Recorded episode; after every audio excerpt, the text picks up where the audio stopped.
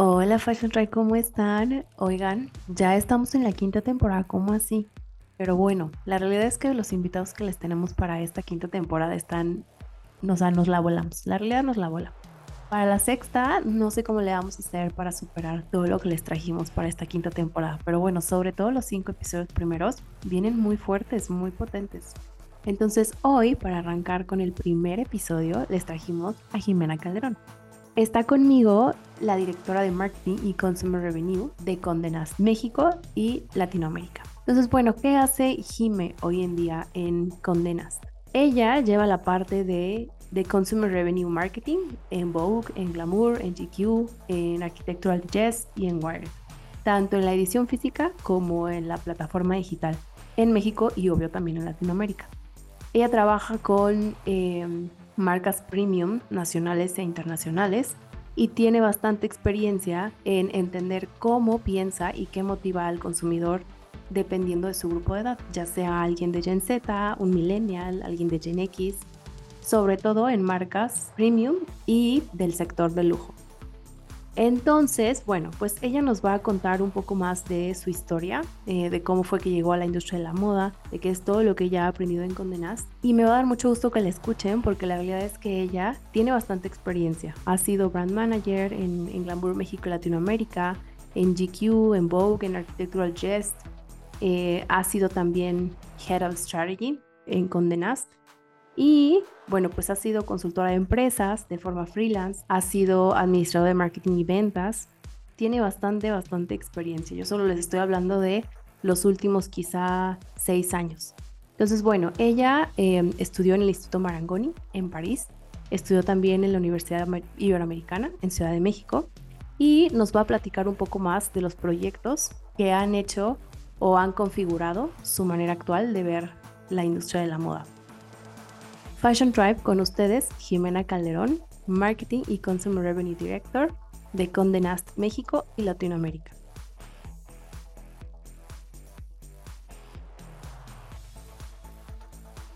Este episodio está patrocinado por la casa consultora Marketing a la Moda.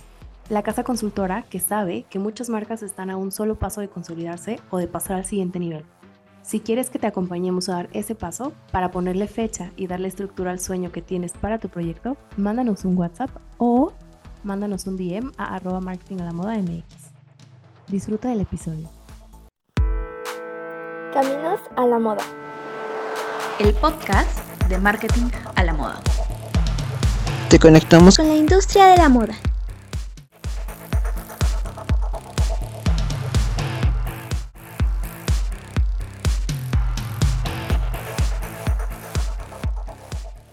Jime, hoy me gustaría que me contaras cómo empieza tu camino a la moda.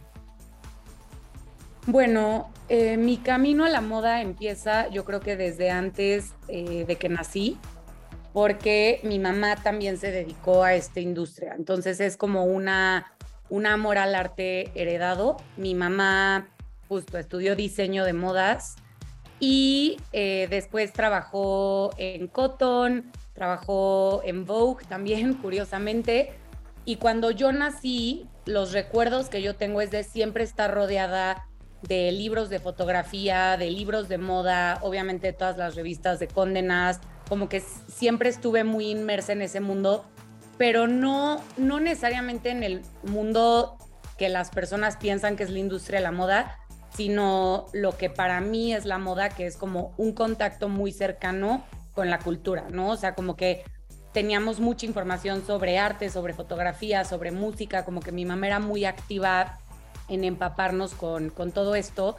Y obviamente yo no me acuerdo de, de, muchas de estas cosas, pero mi mamá me cuenta historias como que cuando mi hermano y yo nacimos, ella no quería dejar de trabajar y entonces se iba a los desfiles de moda y si nos tenía que amamantar a la mitad del desfile de moda, pues ni modo, se ponía una pashmina y amamantaba a sus hijos, ¿no? Entonces, literalmente, pues sí, nacimos como en, en, en esto, en esto, viendo a mi mamá en la industria de la moda, ¿no?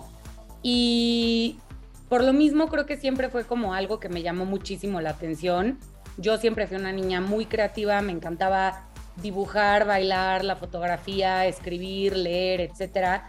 y muy rápido me di cuenta de que lo, la moda, pero sobre todo los medios de moda, eran como el outlet perfecto para combinar muchas de estas pasiones, ¿no? Porque tenía todo el tema como artístico de apreciar una prenda como una obra de arte, de conocer la historia de los diseñadores, pero también podía implementar otras cosas que me apasionaban, como la escritura, como la fotografía. Mi abuelo fue economista, entonces todo el tema como de economía, negocios, siempre me ha llamado la atención y eran pasiones que, que muy rápido me di cuenta que podían convivir dentro de un medio, ¿no? Así que realmente desde que tengo memoria, pues quise, quise estar en esta industria. Eh, mis amigos de secundaria y de prepa se burlaban de mí porque yo en recreo era la típica que en vez de ir a jugar, sacaba mi Vogue y la leía durante el recreo y tenía mi, mi scrapbook en el que todos, durante todos los Fashion Weeks, veía qué estaban haciendo los diseñadores y entonces hacía como un collage con mis tendencias favoritas y recortaba los artículos que más me gustaban de mis revistas favoritas, como que siempre estuve muy inmersa en eso. Entonces, la, la, inspiración o la motivación para terminar en la industria siempre estuvo ahí, ¿no? Que creo que eso es lo más importante cuando buscas un camino a donde sea, ¿no? La, inspiración y la motivación. Pero ya el camino per se realmente es una historia muy chistosa y es una historia que, que, me da, que me llena de agradecimiento porque terminó siendo una cadena de muchos favores. Eh, bueno, como ya les platiqué, todo mundo, yo era muy vocal en mi interés a la moda entonces, cuando termino o cuando estoy a dos de graduarme de preparatoria, yo me fui a estudiar negocios en moda a París porque no estaba encontrando una carrera que me permitiera tener el enfoque que yo quería en el mundo de la moda, ¿no? En México en ese momento solamente había carrera de diseño textil y diseño de moda y a mí me gustaba mucho más este acercamiento desde la parte de construcción de marca, negocio, etcétera, ¿no? Entonces tuve la oportunidad de, de hacer mi carrera afuera y cuando me fui, un amigo mío me dijo que sabía que yo amaba estos temas, me dijo, oye, tengo una tía que es directora de marketing en Condenas, que es el grupo de medios en el que actualmente trabajo, pero también el grupo de medios en el que toda la vida quise trabajar. Eh, ¿Por qué no te paso su contacto y buscas hacer prácticas profesionales? Entonces, obviamente le hablé en ese instante. Eh, el primer verano que, que regresé, después de mi primer año de universidad a México, busqué hacer una pasantía con Condenas, pero ya tenían a un becario en ese momento, entonces me dijeron que no. Hice mis prácticas en la sección de moda en el periódico Reforma, pero eh, quedé muy bien con Rosa, como que tuve una buena conexión con ella y a la mitad del verano eh, en el cual ¿Rosa es? Rosa Gardea. Ok. Y perdón, la directora de marketing de, de Condenas que, que mi amigo me presentó, ¿no? Que era su tía. Eh, a la mitad del verano en el que yo ya estaba en el periódico Reforma, me busca Rosa y me dice, oye Jim, ¿qué crees? Eh, la, la, becaria que teníamos tuvo un accidente o, o, no recuerdo bien qué fue lo que le pasó, ¿te podrías okay. venir? Yo dije, wow, esta es la oportunidad más esa edad, ¿no? Que piensas que las oportunidades si no las tomas nunca se van a repetir. Sí. Pero yo ya tenía ese compromiso con reforma. Entonces tuve un conflicto como de ética profesional de qué hago. O sea, yo ya tengo un compromiso y si hubiera hecho un compromiso con Vogue, pues no me podría ir de la nada, ¿no? Entonces, con toda la pena de, de, la vida, le dije, le tuve que decir a Rosa que no. Pero yo creo que eso le gustó, o sea, yo creo que eso le llamó la atención sobre mi ética profesional, más siendo muy joven en ese momento. Así claro. que pasó el verano, eventualmente me volvió a buscar y me dijo, oye, este, veamos cómo le podemos hacer para que sí, sí te vengas o sí, sí tengas tus prácticas en Condenas. Y justo ese siguiente verano de la universidad, yo tenía muchas ganas de aprovechar que estaba haciendo la carrera en Europa y quería hacer mis prácticas profesionales en Europa. Entonces le comenté esto y Rosa, súper buena onda, me dijo, no te preocupes, te voy a pasar el contacto de mi contraparte en España, que se llama Susana Ibáñez. Mándale tu CV y ve si puedes hacer tus prácticas ahí, ¿no? Obviamente al minuto cero le mandé un correo a Susana y para no hacerles el cuento muy largo, terminé haciendo eh, unas prácticas profesionales en el área de marketing empresarial en Condenas de España con Susana, que aquí van dos personas, ¿no? Que quiero ser muy cuidadosa en nombrar a todas esas personas que confiaron en mí cuando realmente no tenía mucho que ofrecer más que las ganas, ¿no? De, de entrar a esta industria. Susana fue de verdad el mejor ejemplo de jefa. A la fecha es una persona que tengo súper cercana en el corazón y que le tengo muchísimo agradecimiento. Y después de que me gradué, busqué entrar a Condenast en México. Tenía muchas ganas de regresar a mi país. Creo que muchas personas cuando vemos que alguien se va a estudiar fuera y regresan, como que lo vemos con decepción o con escepticismo. Y para mí era muy importante regresar a México. O sea, a mí me encanta mi país y además de todo, justo lo que yo quería hacer era irme a estudiar fuera para entender toda esta parte de negocios que yo veía que no teníamos en México para traerla, ¿no? Cuando regreso, busco a Joaquín Colino, que en ese momento era el CEO de Condenast, hoy en día ya no está trabajando en Condenast, pero también... Oye, ay, perdón, Jimé, antes de que nos vayamos, de que me cuentes ya de, de después de tu regreso, eh, me da curiosidad saber, ¿hubo alguna razón en particular por la que elegiste Europa y no Estados Unidos, sabiendo que allá también ya había ese tipo de carreras? Ujú. Pues mira, al final terminó siendo muy una coincidencia. Yo quería realmente hacer mi carrera en Central St. Martins. Y al principio, o sea, sabía que no quería enfocarme en diseño, sabía que quería enfocarme más en marketing, negocios, en marketing tal vez la parte de comunicación. Y Central St. Martins, para los muy fanáticos de la moda, pues es la universidad, o sea, es el holy grail de las universidades de moda, ¿no? Es como el Harvard versión industria de la moda. Entonces hice mi aplicación, pero no me aceptaron, que fue un golpe durisísimo para mis tiernos 17, 18 años de edad, no sé. Eh, pero bueno, es una lección para que si en algún momento le cierran una puerta, no solamente existe una sola puerta, y entonces yo empecé a mandar como locas solicitudes a todos lados, incluyendo universidades en Estados Unidos. Entonces, obviamente Ok. apliqué a Parsons, obviamente apliqué a, eh, ay Dios mío, ¿cómo se llama esta universidad? Fashion, Fashion Institute of Technology Ajá. ujú. eh, y a muchas otras en Europa. Y al final, la que me terminó aceptando con menos tiempo, o sea, porque habían algunas que me decían, sí, perfecto, pero te vamos a poner en waiting list dentro de un año. Y yo decía, no, es que yo no me quiero quedar un año sin hacer nada, o sea, yo ya quería empezar la carrera. Y entonces una de estas universidades, que fue Instituto Marangoni, me dijo, mira, en el campus de Londres ya, ya tenemos cupo cerrado, en el campus de Italia ya tenemos cupo cerrado, en el campus de París te puedes venir, pero te tendrías que venir en ocho días. ¿Crees que la puedas armar? Y yo veo cómo le hago, no me importa. Y literal, No, días pues. empaqué todas mis cosas y me fui, sí, sin pensarlo. Sí, sí. Sí, entonces por eso acabé en, en Europa. Terminó siendo más como que me escogió la universidad a mí que viceversa, pero estoy súper feliz de haber hecho mi, mi licenciatura ahí. Eso dicen mucho, fíjate que en programas que he escuchado por el tema de la maestría en el extranjero o... eh, sí, o sea, personas que se van a hacer una maestría en el extranjero y que tienen que aplicar a varias universidades. O sea, he escuchado muchas veces, o sea, de personas así súper relevantes a nivel negocios o, o industrias, por lo menos unas cinco veces eso de que la universidad es la que te escoge. O sea, a pesar de todo lo que tú hagas, la universidad es la que te escoge.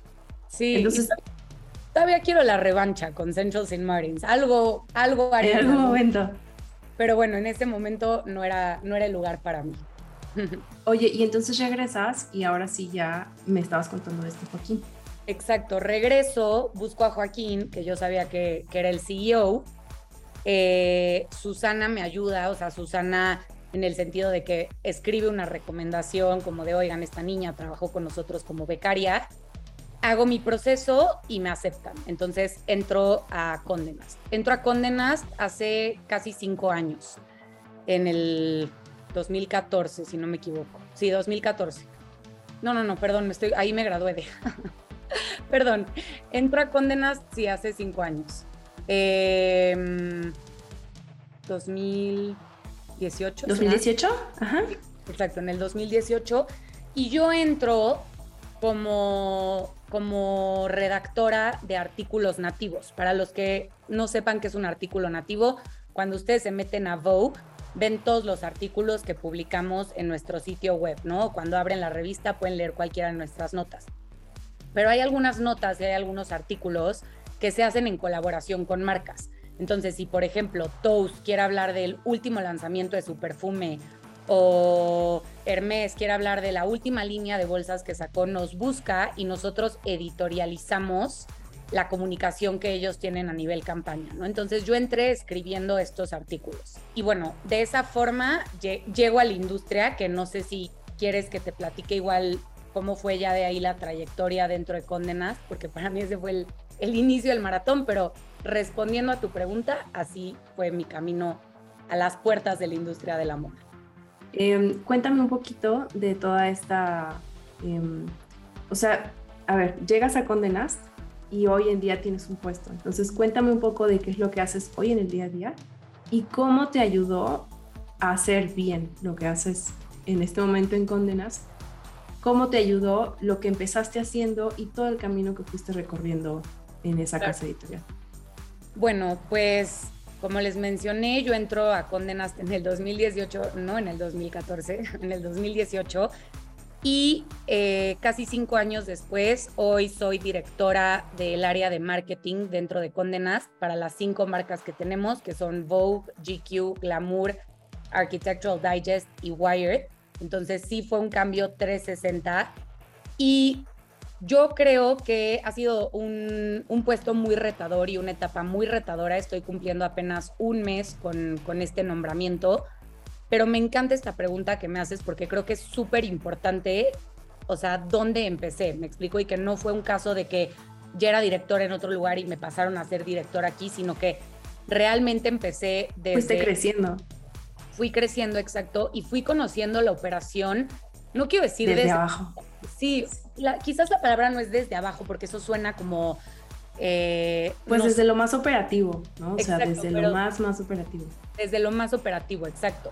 Entonces empecé redactando estos artículos, pero siempre fui muy observadora y muy proactiva y creo que los supe balancear bien, porque creo que las personas que son proactivas dentro de una compañía, pero que no se dan el tiempo para entender los procesos, para entender las necesidades, para entender por qué ciertas cosas no se han hecho, a veces pueden llegar a imponer muchas ideas que, que no respetan lo que, como la herencia que ya tiene la compañía o los learnings que ya ha tenido la compañía, ¿no? Entonces, creo que yo fui muy observadora y con base en esas observaciones me fui acercando poco a poco a diferentes equipos, incluyendo al equipo en el que yo estaba, a proponer ideas que tenían mucho más que ver con lo que yo había estudiado, porque al final yo estudié negocios en moda, ¿no? Que estaba mucho más enfocado, pues justo en estrategias de negocio, en estrategias de marketing, no tanto redacción. Me encanta la redacción porque soy una ávida lectora y amo escribir, y entonces no se me dificultó, pero no estaba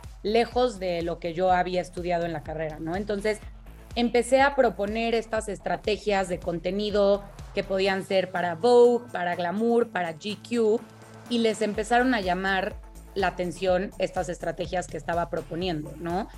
Y sobre todo empecé a proponer, porque yo estaba en ese momento en un área de la compañía que tiene una comunicación más B2B, que eso significa que veíamos más bien a los patrocinadores de condenas. Acuérdense que las revistas y que los medios es un negocio que vive principalmente de los patrocinadores, no tanto del consumidor. Obviamente el consumidor siempre va a ser nuestro core, pero el tema de los patrocinios es muy importante, ¿no? Entonces yo estaba en esta área de condenas y empecé a crear estrategias que le podíamos ofrecer a diferentes marcas y cuando se las empezamos a ofrecer a estas marcas se empezaron a vender. Entonces yo creo que en ese momento como que le empecé a llamar la atención a algunas personas dentro de la compañía y eh, se me abrieron algunas opciones de crecimiento en ese momento. Una de ellas era pasarme a como representante de ventas de la marca Glamour, ¿no? Que en ese momento no tenía a representante de ventas. Entonces lo acepté, como que me parecía un reto interesante. Eh, nuevamente, tampoco sentía que mi perfil era como al 100% de vendedora, pero era una buena oportunidad, ¿no? Y cuando me, lo, cuando me dan este puesto, yo lo tomo como, ok, tengo dos opciones. O puedo vender glamour a nuestros clientes, o puedo yo empezar a crear productos y a crear marca y a construir marca que hagan que glamour se venda solo, ¿no? Es muy diferente vender un producto que crear un producto que se venda. Y eso es muy importante en marketing, ¿no? Entender esa diferencia. Entonces empecé a trabajar en conjunto con el equipo editorial diferentes estrategias de construcción de marca, de reposicionamiento, pero también me empecé a meter mucho en la parte de desarrollo de producto comercial con estas cosas que les podíamos ofrecer a los clientes que iban desde eventos hasta series de video para YouTube, eh, hasta podcasts, hasta contenido digital, etcétera, etcétera, ¿no? Y se lo empezamos a ofrecer a quien se dejara. Y tuvimos buenos resultados y entonces como internamente se dieron cuenta de que yo estaba mucho más enfocada en esta parte de product development y como brand development, brand management, que en la vendimia per se, me ofrecieron convertirme en brand manager de Glamour. Implementamos diferentes estrategias, tanto a nivel editorial como a nivel comercial, que funcionaron. Y entonces, cuando una vez que, que, vieron que estaban funcionando estas estrategias que, estaba proponiendo y que estábamos ya haciendo en, en equipo, pues me dieron GQ, eh, AD, Vogue y eventualmente me empecé a involucrar con el lanzamiento de Wired, que Wired lo acabamos de lanzar en el mercado mexicano y latinoamericano el año pasado, ¿no? Eh, estuve como brand manager yo creo que un año y medio y Después me pasaron como la cabeza de estrategia a Condenas tiene internamente una agencia creativa, que es justo la que se encarga de toda esta línea de negocio business to business, ¿no?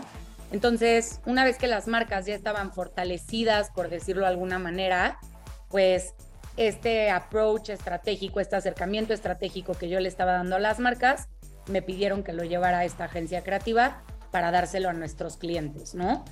Y estuve ahí, eh, yo creo que igual como un año y eventualmente pues me ofrecieron la oportunidad de pasar a esta dirección de marketing que me regresa nuevamente a las marcas que yo amo o sea, al final estuvo increíble estar en, en, estas otras áreas de la compañía, como que estuve en todos lados, estuve un poco en editorial, un poco en comercial, un poco en eventos, un poco, o sea, un poco en todos lados y fue increíble, pero lo que yo más amo de Condenas son sus marcas.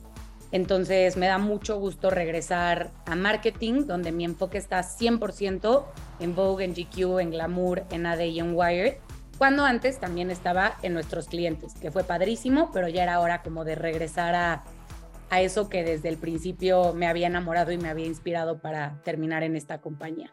Entonces eso es así, en un breve resumen ejecutivo, todo el rol que di dentro de, de la compañía. Es muchísima experiencia y te quiero preguntar varias cosas, no me quiero salir tanto de, em, de todas las cosas que quiero platicar contigo, pero em, primero me gustaría escarbar un poquito más en esto que me estás contando, em, de que tú hacías unas propuestas, ¿no? Y esas estrategias eventualmente se empezaban a vender con los clientes. ¿Desde dónde tú proponías estas estrategias? ¿Era algo que se te ocurría? ¿Era algo que ibas pensando, ibas tomando notas y lo construías? ¿Era algo que rebotabas con otras personas y luego ya em, lo asentabas? ¿Cómo funcionaba em, y si hoy en día sigues como con ese proceso a la hora de crear esas estrategias para las marcas eh, en ese momento, pero ahora pues para las marcas dentro de Condenas. Sí. Eh, bueno, en ese momento, a ver, creo que justo una de las cualidades que diría que, que tengo es que me gusta mucho observar y que me gusta muchísimo la investigación. Y creo que eso me lo dio mucho mi carrera en París, ¿no? Que es la cuna de, la moda, como ese contacto con las motivaciones y lo que sucede a nivel sociológico, a nivel político, a nivel económico, que vas desarrollando esta capacidad de anticipar cómo eso va a afectar las tendencias de la moda y las tendencias de consumo, ¿no? Entonces creo que yo tenía esta capacidad de observar como, ok, está habiendo esta necesidad en el mercado, o acaba de suceder esto que va a desembocar en una tendencia que va a afectar a nuestro consumidor, que va a afectar a nuestras marcas, con base en ese primer instinto, siempre desarrollaba una investigación, particularmente entrando una compañía, pues tienes que justificar todo lo que dices. O sea, no puedes decir, oigan, yo propongo esto porque me llamo Jimena Calderón y me gustó. Pues no, o sea, todo tiene que ser como data driven, ¿no? Entonces, si tenía este como esta intuición de, uff, creo que por aquí podría haber una oportunidad, hacía toda una investigación que me confirmara si iba por el camino correcto y que después me ayudara a, convencer a las demás personas. Y a mí como me gustaba enseñar estas estrategias proactivas, por decirlo de alguna forma, era ya llegar con una investigación resumida y muy consolidada y con un overview de la estrategia, como con una visión general de la estrategia, presentarlo, presentar por qué funcionaría, cómo se podría ejecutar, eh, incluir un PNL incluso si era posible para que viéramos como el impacto que íbamos a tener a nivel económico, o sea, siempre pensarlo como desde esta perspectiva de el retorno que iba a tener esta acción en específico. Y entonces ya llegaba con una maqueta bastante hecha que entonces presentaba y abría a las diferentes áreas, que obviamente son los que tenían todo el expertise de sus marcas, para decirles, oigan, se me ocurre esto, esta es la investigación que justifica lo que estoy proponiendo, así lo podríamos ejecutar, ¿qué opinan? ¿No? Y ahí ya vivía una transformación la la estrategia. Pero creo que fue un buen acercamiento porque lo abordé siempre, o al menos esto fue lo que yo intenté y lo que sigo intentando, con humildad y con flexibilidad. Me explico, nunca nunca impuse mis ideas y creo que eso hizo que se aceptaran de manera más fácil. Y bueno, creo que hoy en día continúo teniendo un acercamiento parecido. O sea, me gusta que cuando propongo algo esté completamente justificado, pero eh, pues ya el tiempo hace que te ganes cada vez más la confianza de las personas y eso te permite trabajar mucho más fácil en equipo, ¿no? Entonces tal vez ya no gasto tanto tiempo en convencer a las personas de que me pongan atención, sino que ya más bien me voy directo a los accionables que ya están justificados con la investigación. Pero esa, esa, metodología me ha funcionado, la verdad. Me encanta, o sea, no tienes idea de lo claro que lo, lo explicaste y espero que los profesionales o los estudiantes que lo estén escuchando les sirva justo para ver cómo pueden ir a pitchar proyectos con sus compañías, porque eso es algo que sobre todo marketing siempre tiene que hacer eh, con todas las áreas. Entonces me gusta mucho cómo lo, cómo lo mencionaste. Y lo otro que te quiero preguntar ligado a lo que me estabas contando es el tema de brand manager, porque es un puesto que dependiendo de la empresa tienes que hacer, al igual que otros puestos y otros títulos, eh, tienes que hacer cosas distintas. Particularmente eh, aquí en Condenast, ¿qué hace una brand manager? Pues a ver, el puesto de brand manager me lo dieron, o sea, antes de que a mí me, nombraran como brand manager, no había, no había otro brand manager. ¿Me explicó? Entonces, eso me dio la flexibilidad de un poco construir mi puesto con base en las necesidades que tenía el negocio y con base en lo, en lo que yo estaba ofreciendo de manera proactiva, pero lo podría resumir a lo que te mencioné antes. O sea, la oferta y el KPI que yo tenía, el objetivo que yo tenía por cumplir era cómo creamos productos en los cuales no tengamos que hacer push selling, o sea, en los cuales no solo sea cómprame glamour porque es glamour y ya, sino cómo podemos realmente construir la marca desde todos los frentes, eventos, el área comercial, el área editorial, eh, el ADN de la marca, la identidad de la marca, redes sociales, audiencias, para que sea algo sumamente atractivo y que más bien podamos empezar a hacer pull selling, o sea, que los clientes en este caso fueran los que nos buscaran y nos dijeran, oye, veo que Glamour está haciendo todas estas cosas, yo quiero ser parte de ese universo, ¿no? Entonces, pues eso se terminó, se terminó, cada una de las marcas tuvo en su momento necesidades diferentes y obviamente esto fue un trabajo en súper, súper, súper equipo, o sea, yo fui uno más en, toda este, en todo este proceso. Eh, pero, por ejemplo, en Glamour vimos de todo, o sea, hicimos desde estudios de mercado para entender qué contenido estaba motivando o estaba impactando más a nuestro target objetivo, que en este caso son las mujeres, eh, cómo eso lo podíamos trasladar a nuestra identidad visual, a nuestro mix de contenido, a nuestros eventos, a nuestra oferta comercial y, y un poco ir, pues eso, construyendo la marca desde diferentes frentes, ¿no? Creo que así resumiría mi etapa como brand manager mientras estuve en ese puesto. O sea, ¿crees que podríamos decir que un brand manager lo que hace es fortalecer la marca para que el producto se pueda dar al precio que la marca ponga? Como dices, sin, el, sin la necesidad de justo estar haciendo este push. Sí, sí, a nivel comercial totalmente, pero creo que sobre todo es construir la marca para que sea lo suficientemente relevante frente al consumidor y frente al cliente, lo cual te va a dar tanto posicionamiento como ingresos comerciales, ¿no? Entonces, tienes ambas, ambos beneficios. Ok, me encanta. Em, entonces, ahora sí, dime, quisiera que me contaras eh, pues un poquito lo que estás haciendo ahora como con este nuevo puesto. ¿Cómo haces para plantear una estrategia a partir de la rentabilidad que necesitas en esas marcas que llevas hoy? Claro, pues ahora me cambió el negocio por completo, porque antes mis KPIs estaban basados en ingresos, como les había mencionado, business to business. Y en marketing, realmente al área, de hecho, la conocemos como consumer revenue, o sea, ingresos que vienen del consumidor, ¿no? Entonces, en este caso, en Condenas tenemos diferentes eh, líneas de ingreso para el consumidor, que obviamente van desde las más obvias, que son nuestras revistas, que ustedes pueden comprar en cualquier tienda, Sanborns, eh, Newsstand, etcétera. Pero también tenemos nuestras suscripciones, tanto a la revista impresa como a la revista digital. Tenemos una línea de ready to wear que se llama Vogue Collection, que son prendas, eh, pues bajo la curaduría de Vogue. Tenemos eventos para el consumidor en específico. Por ejemplo, el 21 de septiembre de este año vamos a tener la segunda edición de nuestro Wired Summit, que es un evento enfocado en innovación y en tecnología. Eh, y bueno, al final todo eso son productos para el consumidor en específico, ¿no? Entonces, hoy en día, para hacer estrategias para estas líneas de negocio, creo que para mí hay varios factores de éxito. El primero es el que tú ya mencionaste, tener la rentabilidad frente a todo, ¿no? O sea, creo que en, mercadotecnia y más en moda, que es una industria muy vistosa, muy visual, que tiene como todo este, tal vez, no sé si la palabra sea glamour o coolness alrededor de la industria, puedes tener tácticas de marketing que tú digas, wow, fue todo un éxito porque el evento quedó súper cool o esta activación que hicimos este, se ve súper bonita.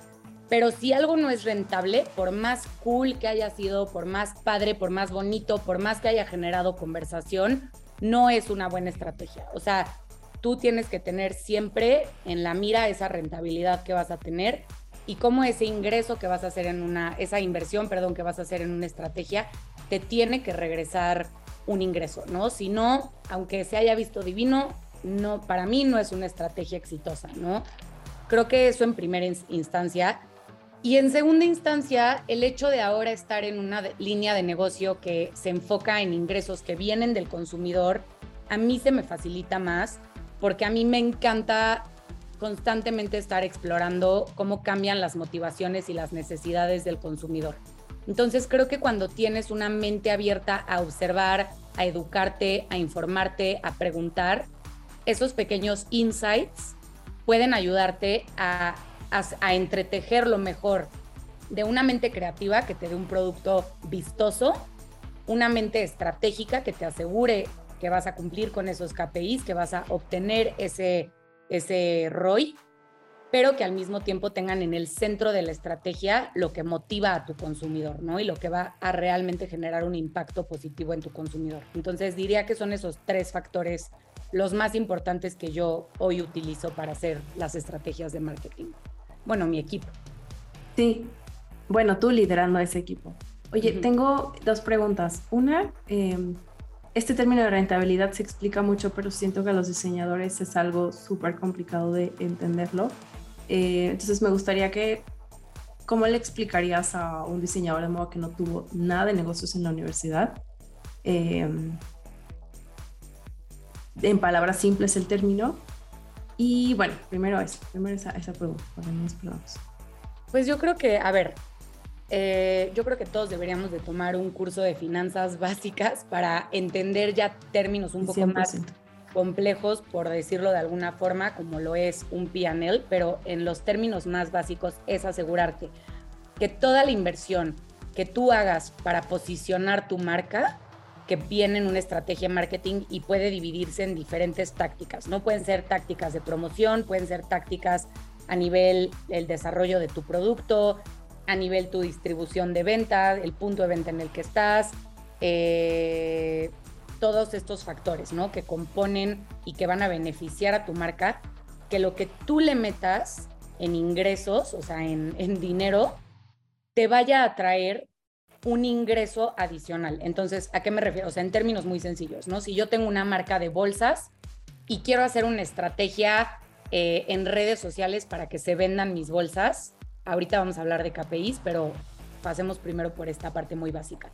Que si yo le meto 10 pesos a mi estrategia de promoción, esa estrategia de promoción yo pueda saber desde antes de invertir esos 10 pesos que me va a traer 20, ¿no? O sea, y ese, ese 20, entonces lo que tú haces es que tomas todo eso que te generó tu campaña, le restas tus costos operativos y lo que te sobra se conoce como Return of Investment, el famosísimo ROI. Estos son términos muy básicos de finanzas, pero y bueno, cuando tú, ese ROI es un KPI muy importante, porque si tú tienes un 50% de return of investment en una campaña, pues no que te vayas a basar en un solo KPI, pero sí puedes estar tranquilo de que fue una campaña, al menos financieramente, exitosa, ¿no? O sea, te dio, te regresó a lo que tú invertiste. Lo describiría de esa forma, yéndonos a lo más básico de lo más básico. Me encanta. Oye, la otra pregunta que tengo es sobre esto que mencionas de poner en el centro lo que está buscando el consumidor. ¿Tú cómo haces para mantenerte relevante? Em, o sea, no como marca, pero como persona que prepara todas esas estrategias para estos consumidores o para mantener en el centro estos consumidores. ¿Cómo haces para informarte de qué es lo que se está moviendo, qué es lo que de lo que ellos están teniendo más curiosidad? qué es lo que se está hablando más en sus círculos de conversación, cómo haces para medir esas conversaciones, em, esos temas relevantes en el consumidor meta. Pues para mí yo creo que son tres cosas las más importantes y agregaría una cuarta que sé que hoy en día es muy importante, pero sinceramente no es mi brújula principal. La cuarta es todo el tema de la data que te pueden dar tus plataformas, ¿no? Que yo considero que sí es muy importante, que sí la tenemos que tomar en consideración, pero creo que las marcas más exitosas no son las que vieron Google Analytics o las que vieron su como plataforma de resultados en Meta, por ejemplo, y entonces entienden perfecto el engagement. O sea, eso te da una noción y te da sensibilidad, que es muy importante, pero no te da una dirección.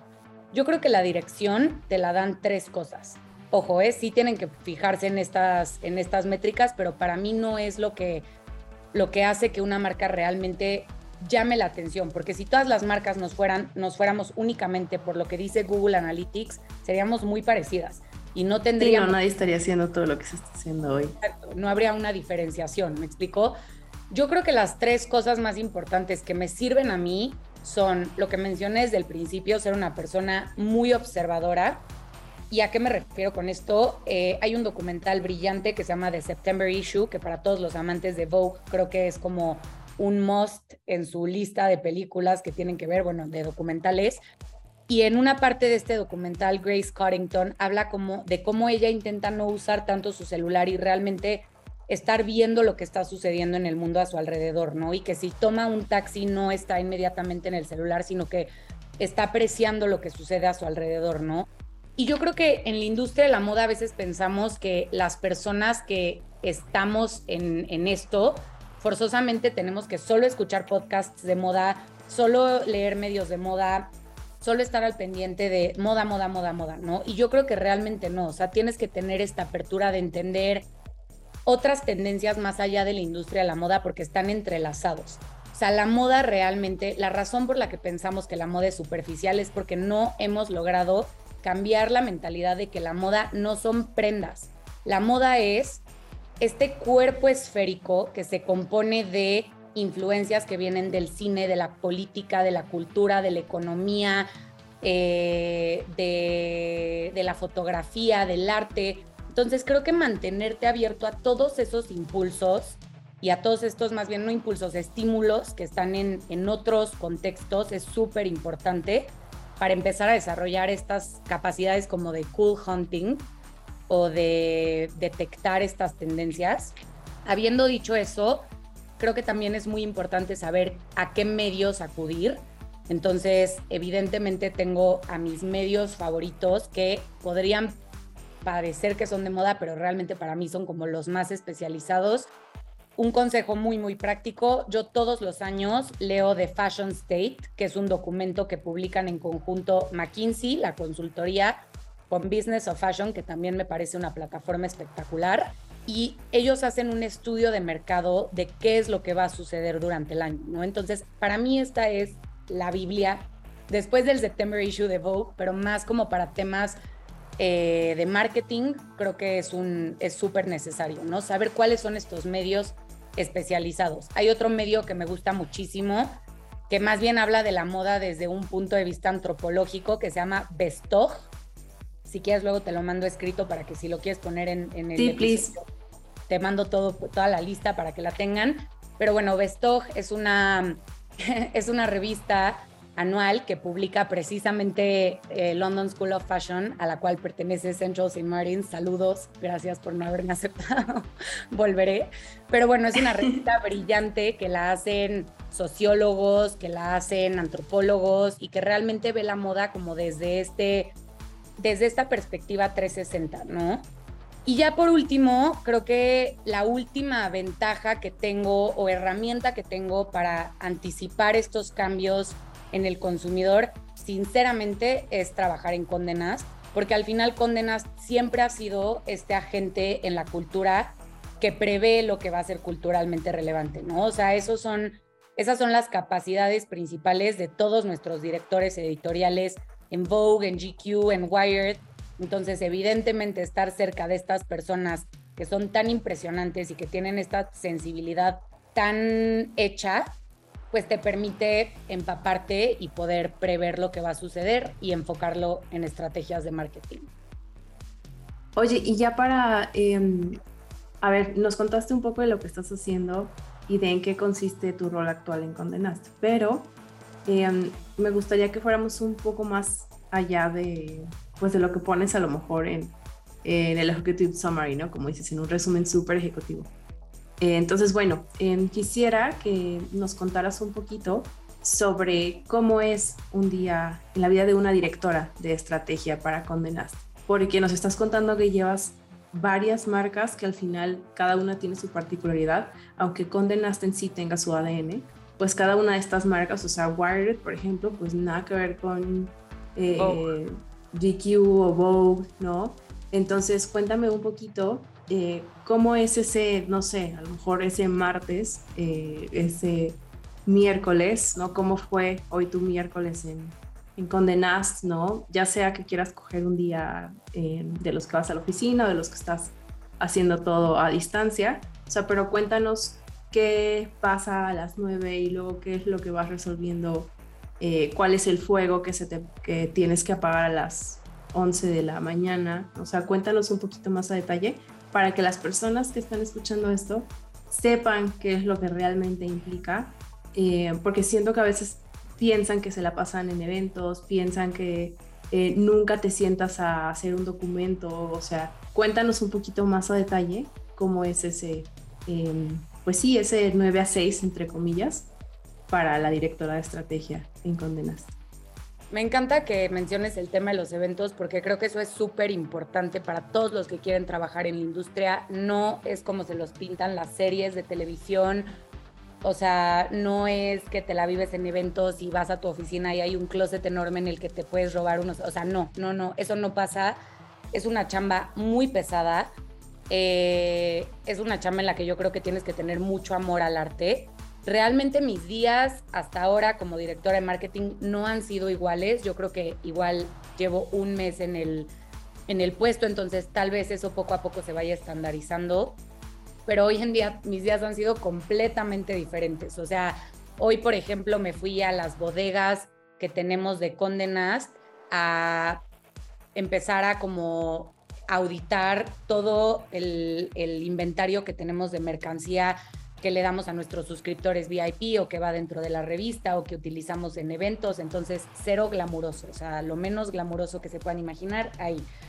Eh, realmente sí son, son días muy, muy, muy diferentes, o sea, creo que como director lo que te toca hacer es trabajo en equipo, lo principal, o sea, confiar en que las personas que están en tu equipo también tienen, o sea, también son líderes dentro del de, área, acompañarlos en todos sus procesos con supervisión para poderlos orientar, para poderlos aconsejar, para poder destrabar procesos que se les atoren. Eh, pero entonces sí requiere como esta participación en todas las verticales del negocio, pero al mismo tiempo, pues no te puedes meter de lleno a absolutamente todo. Me explico, tienes que supervisar, pero yo creo que el peor error que puede hacer alguien que quiere terminar en un puesto de liderazgo es querer controlar toda la ejecución. Tienes que confiar, o sea, tienes que aprender a confiar, ¿no? Y entonces, pues me ha tocado de todo, o sea, hasta ir a visitar a nuestros distribuidores para toda la revista impresa, eh, hasta ir a nuestras bodegas. Mañana, pasado mañana vamos a ir a la imprenta a ver cómo se está imprimiendo la revista. Obviamente también nos han tocado algunos eventos por aquí y por allá. Yo diría que la constante de mi día a día es mucho orden. O sea, para mí Google Drive es mi mejor amigo, Excel es mi mejor amigo. Creo que también parte de llevar la dirección de un equipo es mucho project management en el sentido de tener muy claro qué están haciendo todo mundo, qué fechas de entrega están comprometiendo, en qué estatus va cada uno de los proyectos, eh, generar constantemente estas reuniones para ver avances y sobre todo conciliar con otras áreas, convertirte en ese puente para que en este caso marketing pueda trabajar súper bien de la mano con los directores editoriales o que marketing pueda trabajar súper bien de la mano con eh, en nuestra área de organización de eventos, ¿no? O sea, yo lo resumiría de esa manera. O sea, tenemos varias cosas relacionadas eh, con las verticales de negocio de marketing, pero sobre todo es este tema de supervisión, de seguimiento, que eso en general se hace en tu computadora, es cero romántico, glamuroso, nada, nada de eso. Y eh, constantemente estar en comunicación con las otras áreas para destrabar procesos. Mi día a día más o menos es eso. y mucho café.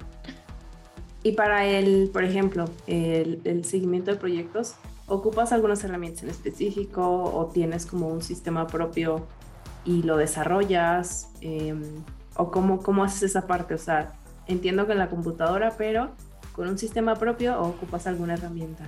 Tengo un sistema propio, sé que existen muchas herramientas que a muchas personas les funciona muy bien, eh, pero realmente tengo un sistema propio tanto personal como profesional que creo que van muy de la mano. O sea, si tú no eres organizado con tu propio tiempo, no vas a poder organizar a un equipo.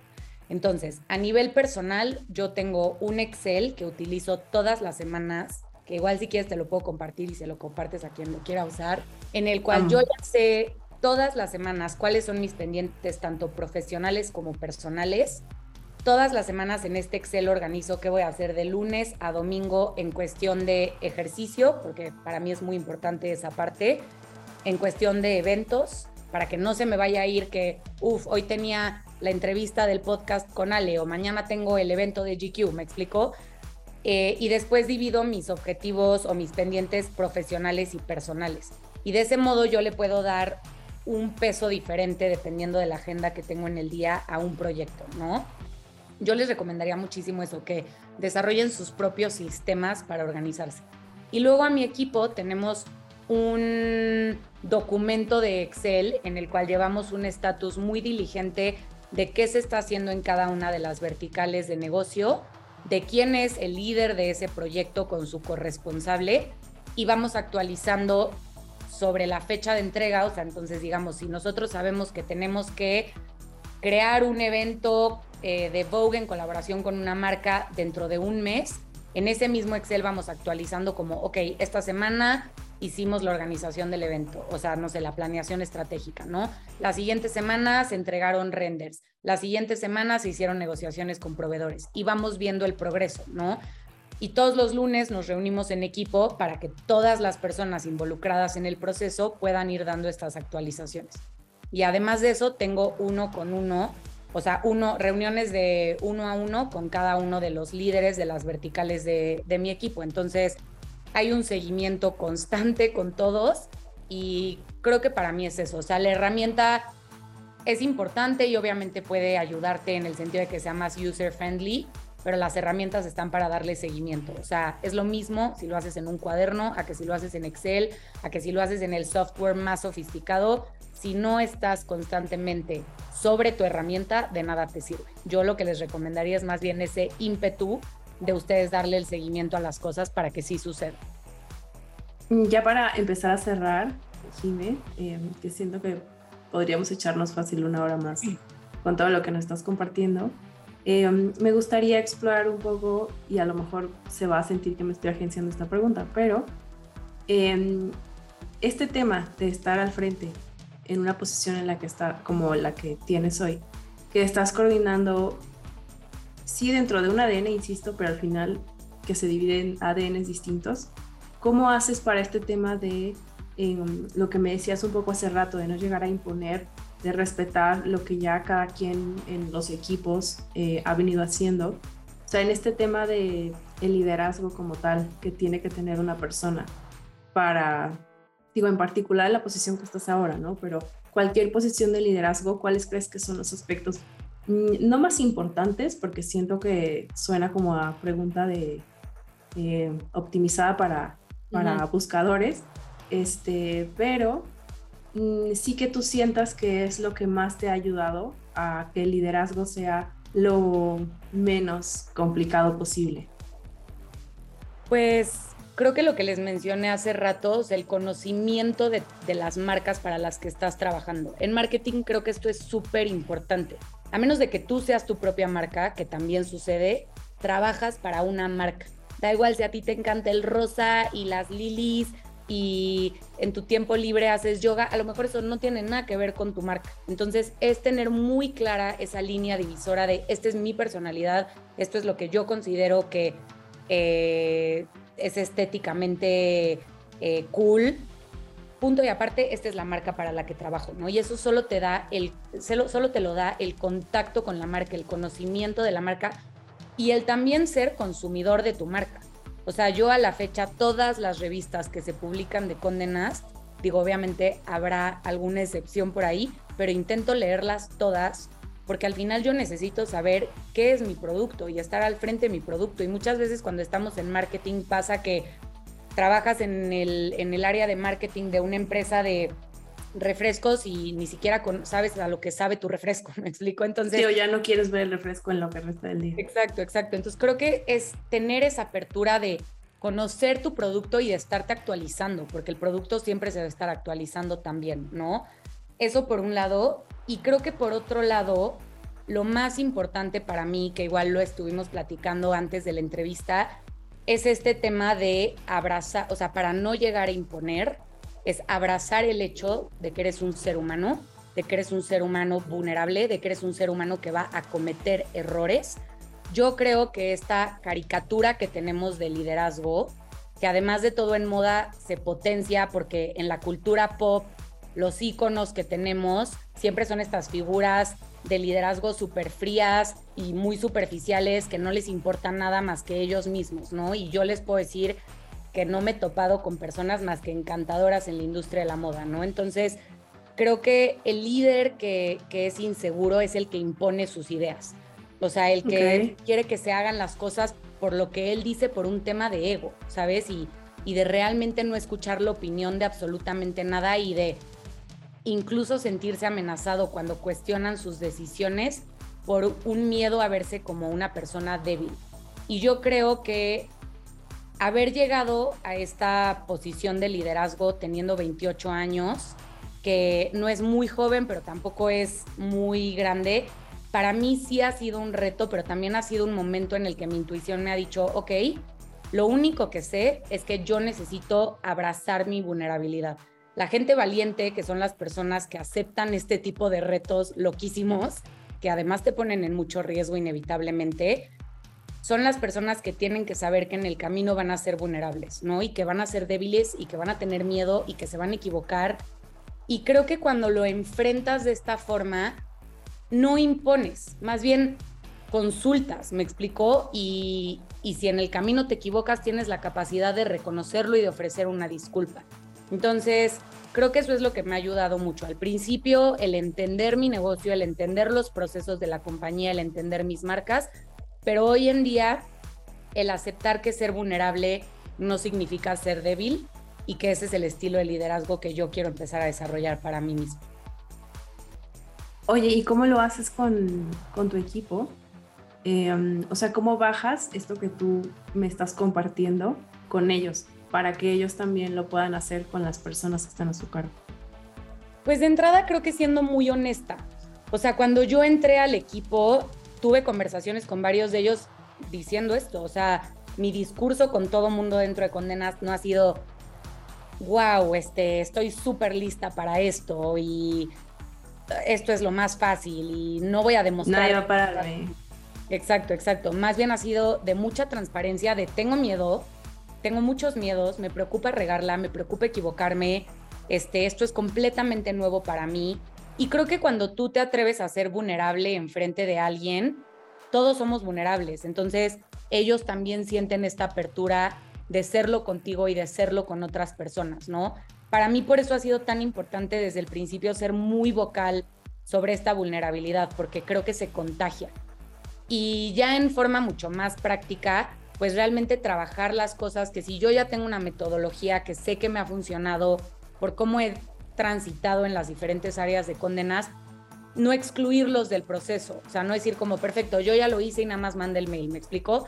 Sino más bien incluirlos, eh, explicarles por qué ciertas cosas funcionan de ciertas maneras, que formen parte del proceso y que a lo largo del proceso ambas partes tengan la apertura de decir, oye Jim, wow, sí, tienes razón, esta metodología funcionó, pero ¿sabes qué? Yo creo que esto podría funcionar mejor si lo hiciéramos de esta forma. O ¿sabes qué? Yo creo que esto que tú estás proponiendo, que funcionaba tan bien en esta área, en esta área tal vez no vaya a funcionar. Y hay veces que en puestos de liderazgo tienes que decir, uff, mi intuición me está diciendo que aquí sí me tengo que quedar y ser lo más sensible para seguir caminando hacia, hacia adelante, haciendo que tu equipo se siente escuchado. Pero hay muchas veces que lo que tienes que hacer es ser humilde y decir, claro, intentémoslo a tu manera. ¿Me explico? O sea, ser líder no es sinónimo de tener la razón, no tiene nada que ver. Estoy impactada con todo esto que nos acabas de enseñar y quiero saber de dónde viene, porque eh, digo, a lo mejor pueden pensar muchas personas que este tema es algo generacional, pero yo he visto muchas personas que llegan a gerencias antes de los 30 años y no tienen ese approach para el tema del liderazgo. Entonces, ¿tú de dónde crees que viene eso que hoy tú quieres compartir o ese, eh, esos valores que tú quieres proyectar hacia la gente que está trabajando contigo? Yo creo que vienen de que siempre he sido una persona muy sensible y creciendo siempre consideré que eso era una desventaja, como que porque era una persona muy sensible, pues a veces te terminan atacando porque las personas confunden la amabilidad con debilidad o la sensibilidad con debilidad, las cosas te afectan más.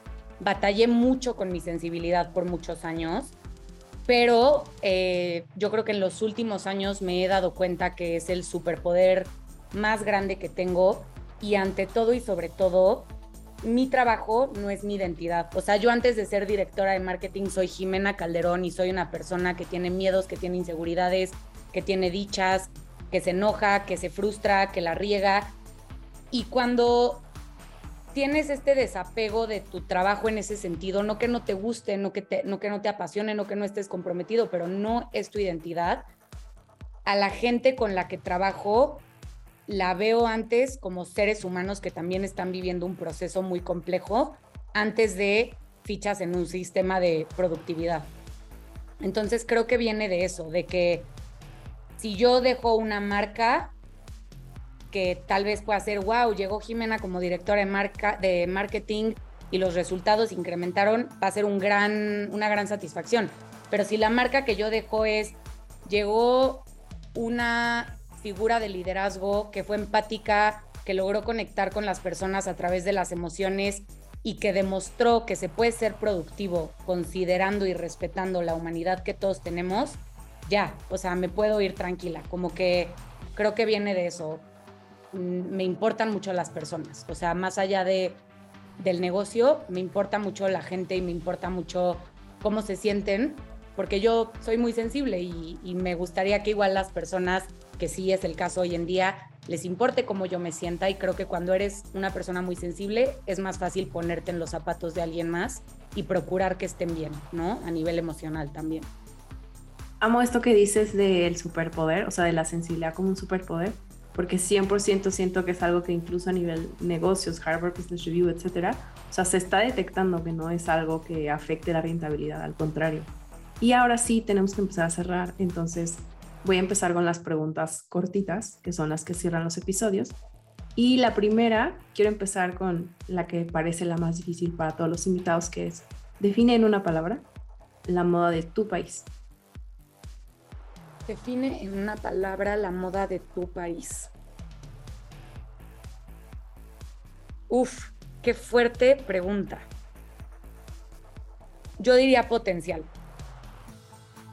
Potencial, Ok. sin duda.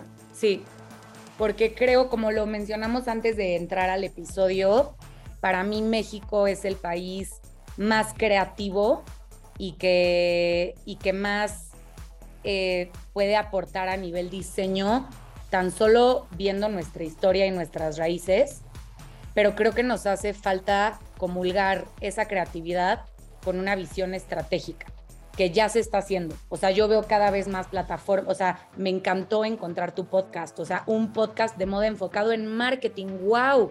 Cuando yo estaba estudiando solo habían carreras de, o sea, si querías estudiar moda solo era diseño textil y diseño de modas, me explico. Entonces, creo que estamos yendo, tenemos todo para conseguirlo, todo el potencial, pero seguimos en esas vías para, para llegar como a esta, a esta plataforma internacional, ¿no? Que, que creo que es el sueño de todos los que estamos metidos en México en esta industria.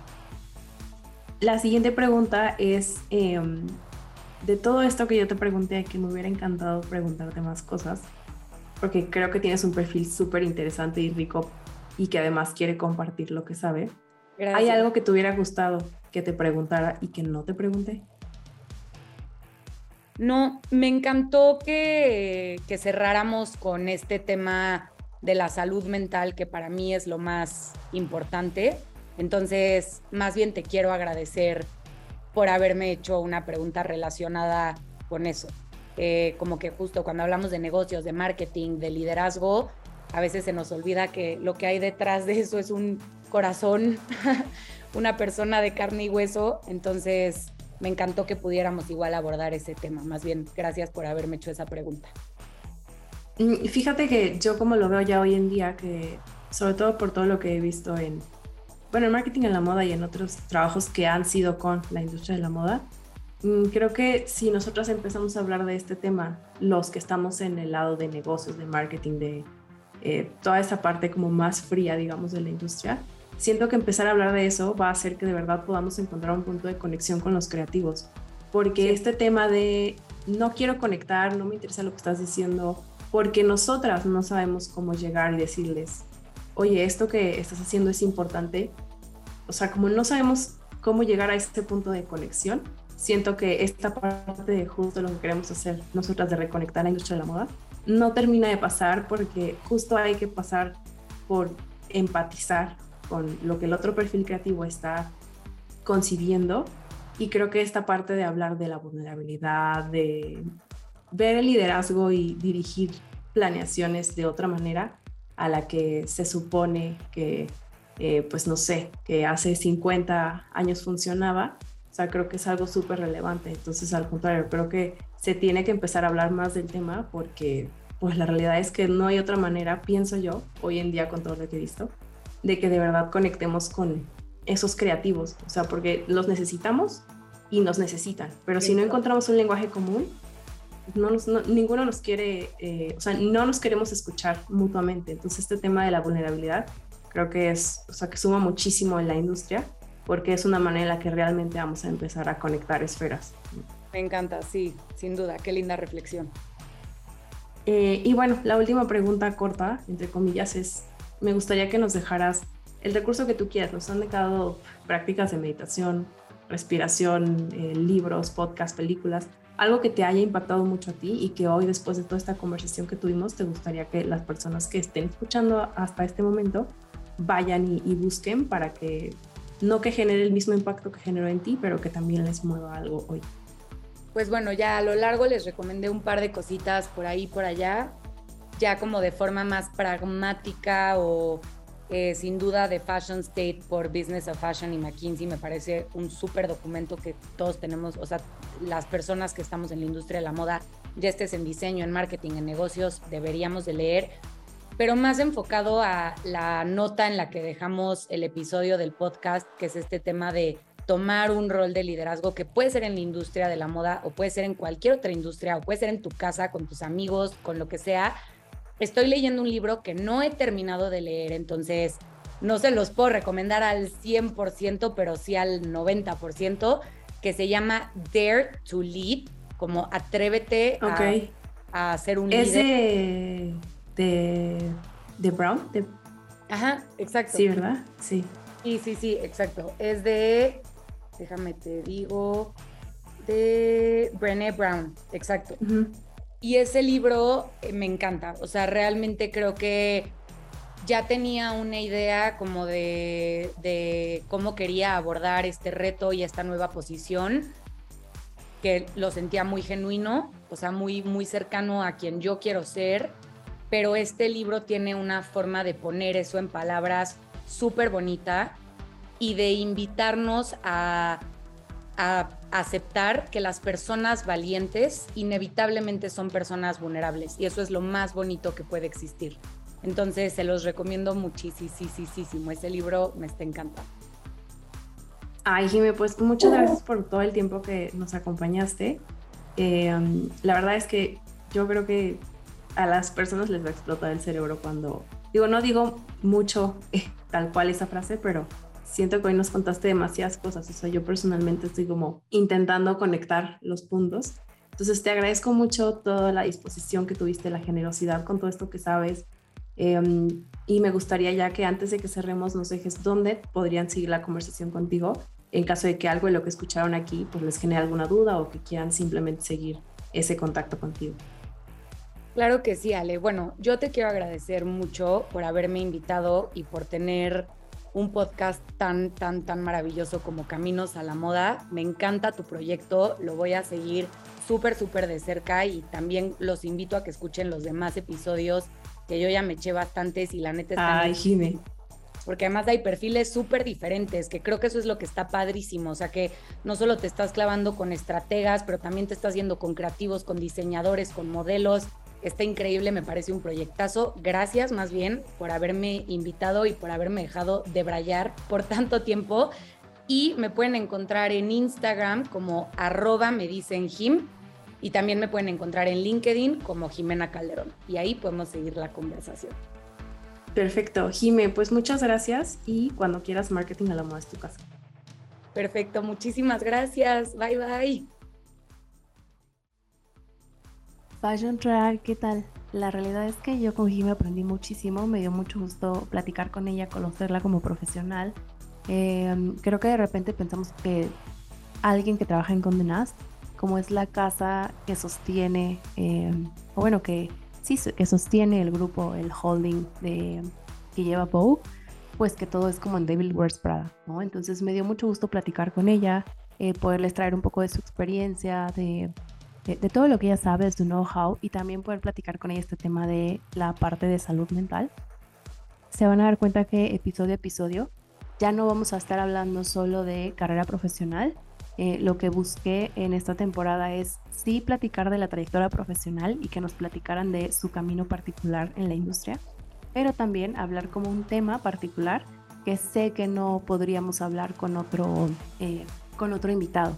Entonces, por ejemplo, con Jime hemos hablado de este tema de la salud mental y yo he curioseado con ella con alguna de las preguntas que ya notaron que le hice. Em, espero que, hayan disfrutado el episodio, que hayan aprendido muchísimo y si les cayó algún 20, cuéntenoslo todo en arroba marketing a la moda MX en Instagram. Me va a encantar escuchar el insight o el 20 que les cayó escuchando este episodio, ya sea con alguna pregunta en particular o con todo lo que escucharon aquí que Jimé vino a compartir. Me encanta y ya saben que siempre buscamos tanto partners, aliados e invitados, obviamente en el podcast, que puedan compartir con generosidad, que no se guarden todo lo que han aprendido, em, que lo compartan justo con la intención solo de aportar valor, ¿no? de dar lo que ellos ya recibieron. Entonces, bueno, espero que les haya em, impactado este primer episodio. El siguiente episodio nos va a estar acompañando nuestra queridísima Cas Torres. Entonces, quédense con este saborcito. En dos semanas nos vemos con el siguiente episodio. Y recuerden que este contenido se los podemos traer de manera gratuita gracias al patrocinio de la casa consultora Marketing a la Moda, donde sabemos que muchas marcas están a un solo paso de consolidarse y pasar al siguiente nivel.